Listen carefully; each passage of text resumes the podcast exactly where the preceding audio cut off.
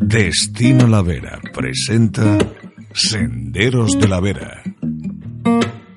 En el capítulo anterior, Debes huir, Miguel. No puedes seguir aquí escondido. Te encontrarán y te ajusticiarán. Pero yo no he hecho nada, y lo sabéis. ¿Por qué tiene que huir un inocente?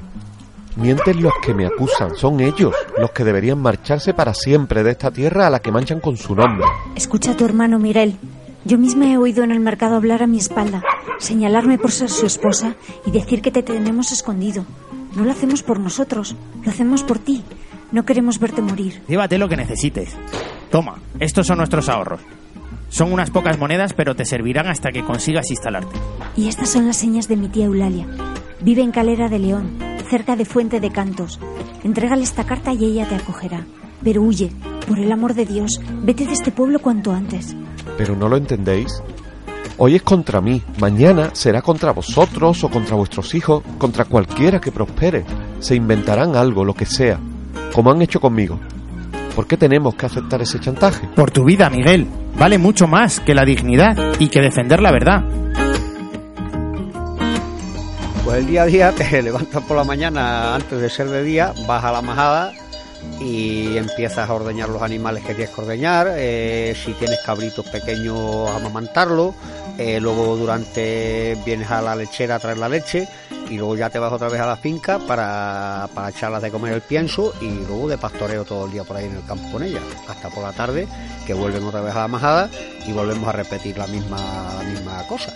Entre ordeños y para que pagar 12, 14 horas de trabajo diaria.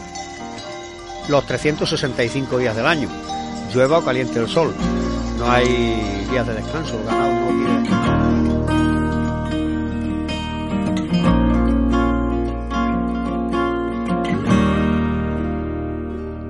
capítulo 2.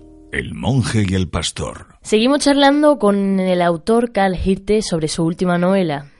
Y como en casi todas las anteriores, la gastronomía desempeña un papel fundamental en la historia. Un aviso a los oyentes que quieran hacerse con un ejemplar de Senderos de la Vera es una historia que llama a la gula, a, a irse corriendo a la despensa entre capítulo y capítulo. Bueno, Paula, espero que nadie de, de entre los lectores me vaya a, a culpar por, por engordar un par de kilos leyendo la novela. Eso esperamos. En cualquier caso, la gastronomía que aparece reflejada en las páginas de esta historia es una gastronomía muy sana, saludable, basada en la cocina tradicional y los productos de la tierra, en este caso de la comarca de la Vera. Intento que, intento que sea así. En primer lugar, que los eh, personajes se sientan a la mesa porque eh, si se sientan a la mesa supone darles más credibilidad, más em, naturalidad, porque es algo cotidiano, lógicamente.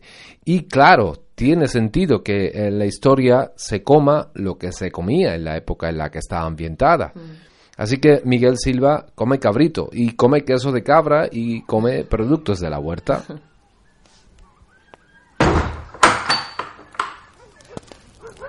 Buen día. Un vaso de vino. Buen día. ¿Vas a sentarte a comer? Mi mujer ha preparado asado de cabrito. Ponme un plato, sí. Este, este frío me abre las tragaderas. Y llevo solo un pedazo de queso del desayuno en la barriga. Mujer, sírvele a Miguel un buen plato de cabrito. Y, y una buena hogaza de pan. Mm. Mm, Está delicioso, Asunción. ¿Qué lleva? Nada especial, lo de siempre. Además puedes hacerlo arriba en el monte. Ahí, ahí arriba no tengo horno. Pues lo puedes hacer a la brasa, aunque es verdad que no es lo mismo. Pero, ¿pero qué lleva? ¿Qué es este sabor? Pues mm, mucho ajo, limón y laurel, aceite de oliva, un buen vaso de vino, sal y perejil. Nada más. Y nada de prisas. En cuanto saqué el pan del horno al amanecer, ya metimos directamente las cazuelas con los cabritos partidos, que llevaban hasta que lo he sacado del plato. No avivamos mucho el fuego para que queden hechos por dentro, pero también por fuera. Nada más. ¿Más vino, Miguel? y más pan. Y otro plato de asado. Deja hueco para el postre, hombre, que he hecho tortitas de higos.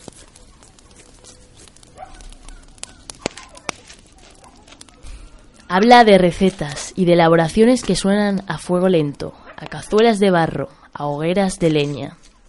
a cómo se hacían las cosas antes.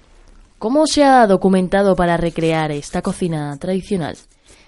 Y le voy a pedir, Carl, que no nos dé mucha envidia, que ya es casi la hora de comer y no queremos que nuestros oyentes lo pasen mal. pues eh, creo, Paula, que eso no va a ser posible, eh, porque creo que lo vamos a pasar mal eh, todos, in- incluido yo. Eh, pero por recordar esos eh, fabulosos almuerzos en algunos eh, eh, restaurantes y, y casas de comida de, de la zona. ¿Le gusta comer bien? Bueno, y a quién no, yo, yo creo que, que a todos, ¿no? Y yo creo que es uno de los eh, mayores placeres de, de la vida. Sobre todo cuando está combinado con buena compañía, con buena conversación y en un entorno agradable. Y lo encontré en, en muchas ocasiones en mis visitas a la Vera para documentarme eh, para esta novela. Otra excusa.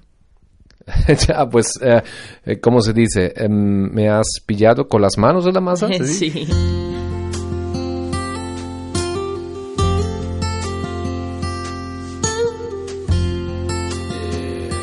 La caldereta precolombina, la diferencia que tiene es que no lleva tomate. Evidentemente en esta zona no había tomate.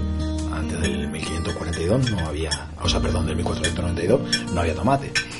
No había pimientos, no había zanahoria, no había, o sea, teníamos eh, todavía eh, poca inmersión en lo que era una huerta como la que conocemos tradicionalmente. Entonces no había pimentón, se cocinaba la caldereta sin pimentón.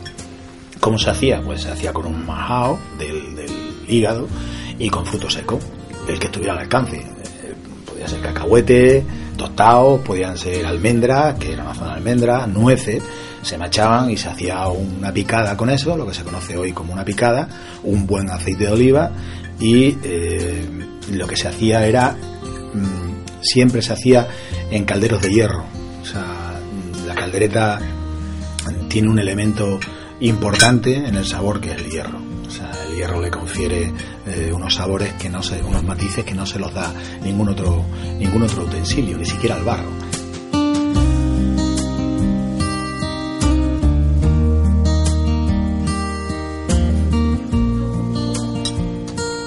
Las cosas de la matanza. Después es típico por aquí también la sopa de cachuela.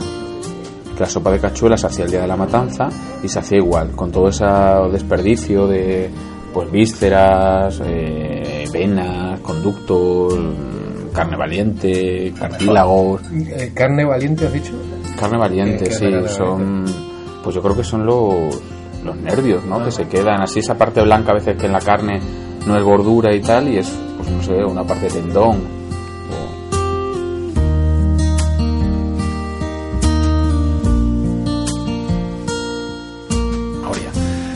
Contrastes siempre regalan al sabor que más te interesa, eh, le regalan más potencia. Vosotros sabéis que en los dulces, si no lo sabéis os lo digo yo, cuando se hace un bizcocho hay que poner una puntita de sal. O sea, cuando haces algunas magdalenas hay que ponerle un puntito de sal. Cuando haces cualquier cosa dulce. ¿Y la sal para qué es? La sal no es para que le dé un punto de sal al producto. Es para elevar la potencia y el sabor de no solamente del azúcar, sino de las harinas, de las harinas cocinadas, el huevo y demás. Resalta más con, Pues con el pimentón ocurre lo mismo. Yo el pimentón, pues se le echo a la pasta. El pimentón en escamas. En la versión de escamas lo utilizo con la, con la pasta. El resto, todos los guisos que hago llevan pimentón. Todas las salsas que hago llevan pimentón. O sea, mm, en pocos sitios que yo recuerde no va pimentón. En pocos sitios, ¿no? Porque mm, el pimentón, aparte de, pues también buscando un poco eso, ¿no? De localización geográfica, mentalmente estamos aquí, he probado algo con pimentón, la croqueta que os habéis comido lleva un- unas puntas de pimentón, o sea, es inevitable. La otra también, la de jamón ibérico, también lleva una puntita de pimentón, lo que pasa que tiene bastante más.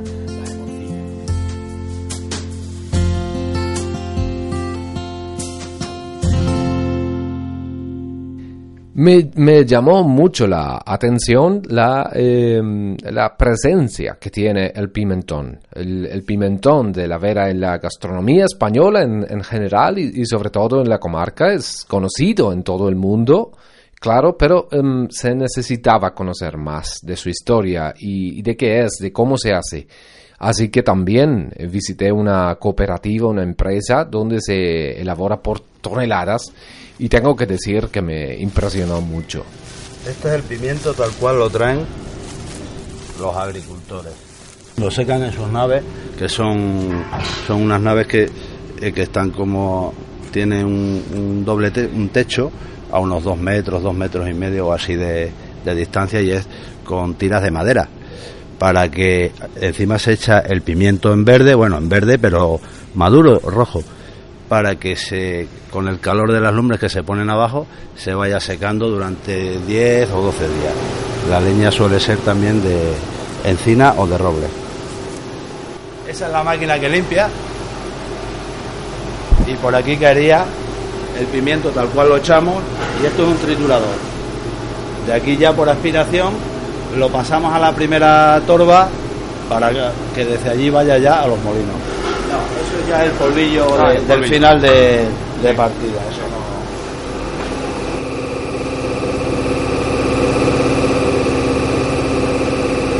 No mucho, pero no se puede envasar así en caliente porque se queda apelmazado y, y aterronado. Entonces tiene que enfriar donde 24 o 30, o 30 horas o así y luego ya lo envasamos. Lo que está haciendo es del, del silo, lo pasa por el garbillo, criba, para que por abajo cae el pimiento ya cribado en condiciones y por arriba se queda si hay alguna impureza o, o algún objeto que no debería estar.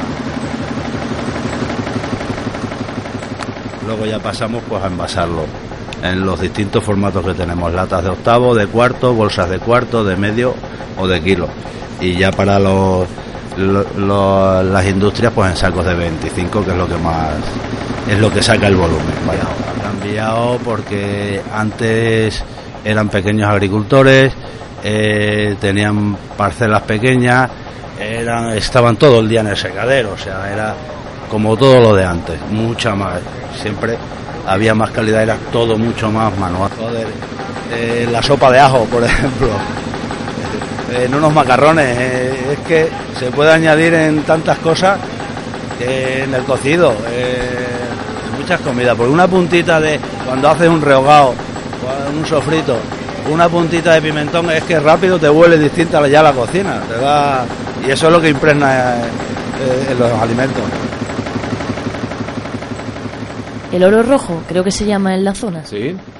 Y si no tengo mal entendido, se lo debemos a los monjes de Yuste, que empezaron a elaborarlo con un procedimiento secreto, en principio. Y aprovechando un producto nuevo en Europa, como era el pimiento, traído de América. Eso dice la, historia del pimentón, en efecto, y eh, yo también he querido incorporarlo como un em, elemento divulgativo en la novela. Yo creo que las novelas tienen que enseñar, que ser didácticas y que eh, tienen que hacerlo además de entretener. Aparece en varias ocasiones el monasterio de Yuste, en la historia de Miguel Silva, el protagonista. El monasterio de Yuste es, mm, es un lugar impresionante que además me daba una fabulosa oportunidad mm, narrativa.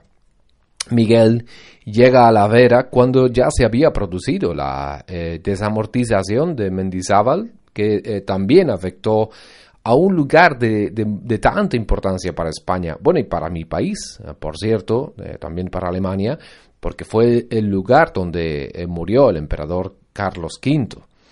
Y se sabe poco de la situación en la que quedó el monasterio durante aquella época, así que yo he podido eh, aprovechar ese desconocimiento de, de este pasaje de la historia para novelarlo. He encontrado un hueco y lo he novelado para introducir a un, a un dominico que se habría quedado eh, por nostalgia en, en la zona y después de la expulsión de los monjes y que mantiene un encuentro con Miguel.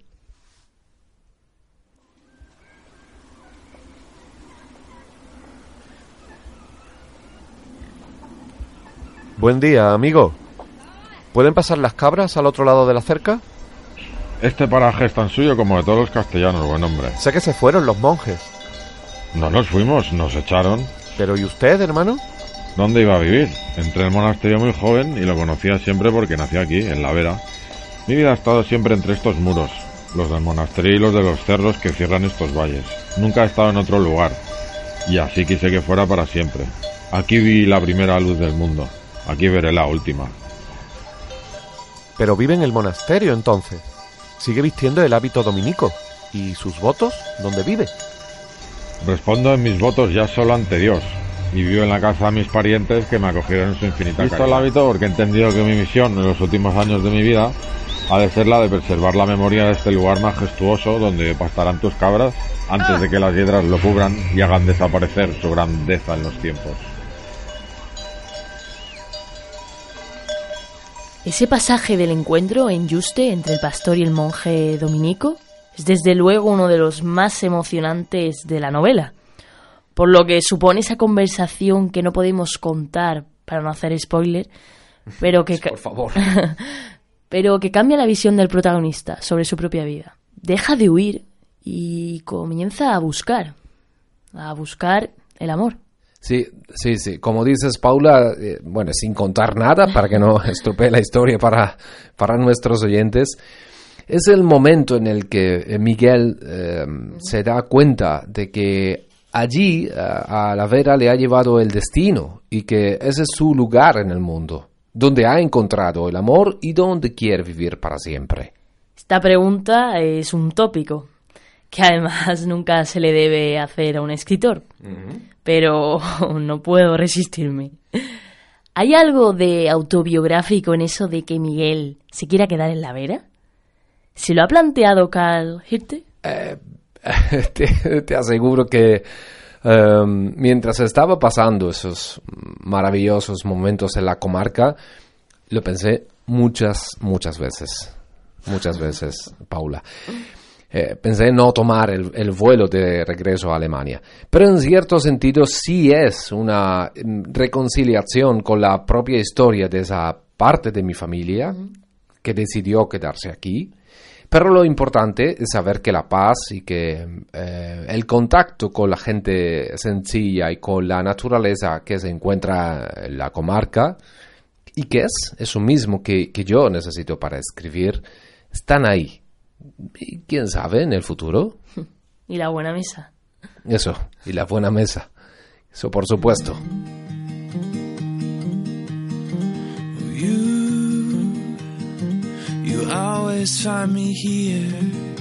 Senderos de la Vera. Con las voces de Paula Cámara, Eva Cabezón, Óscar Delgado, David Palomo, Óscar Valero, Lorenzo Calero, Maximino Tarango, Mary Vecino, David Esteban, Elma Tarango, José Antonio Rodríguez, Víctor Soria, Sonia Tarango, Emma Russo y Alex Gómez, con la colaboración especial de José Luis Salas. Dirección Ricardo Domine. Guión y edición Óscar Gómez. Producción Andrés Segura y David Palomo. Con la colaboración de Cooperativa Gualtaminos, Restaurante La Casa del Pozo y La Quesera de la Vera.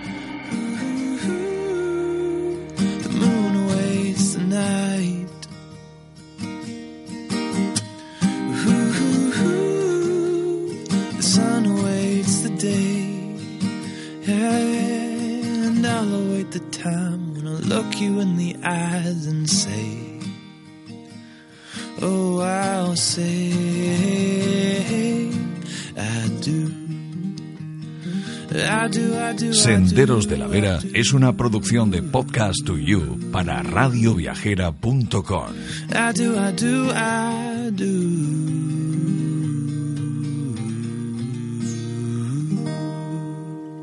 Más información en destinolavera.es, un proyecto impulsado por la Mancomunidad Intermunicipal de La Vera y financiado por la Consejería de Cultura, Turismo y Deporte de la Junta de Extremadura.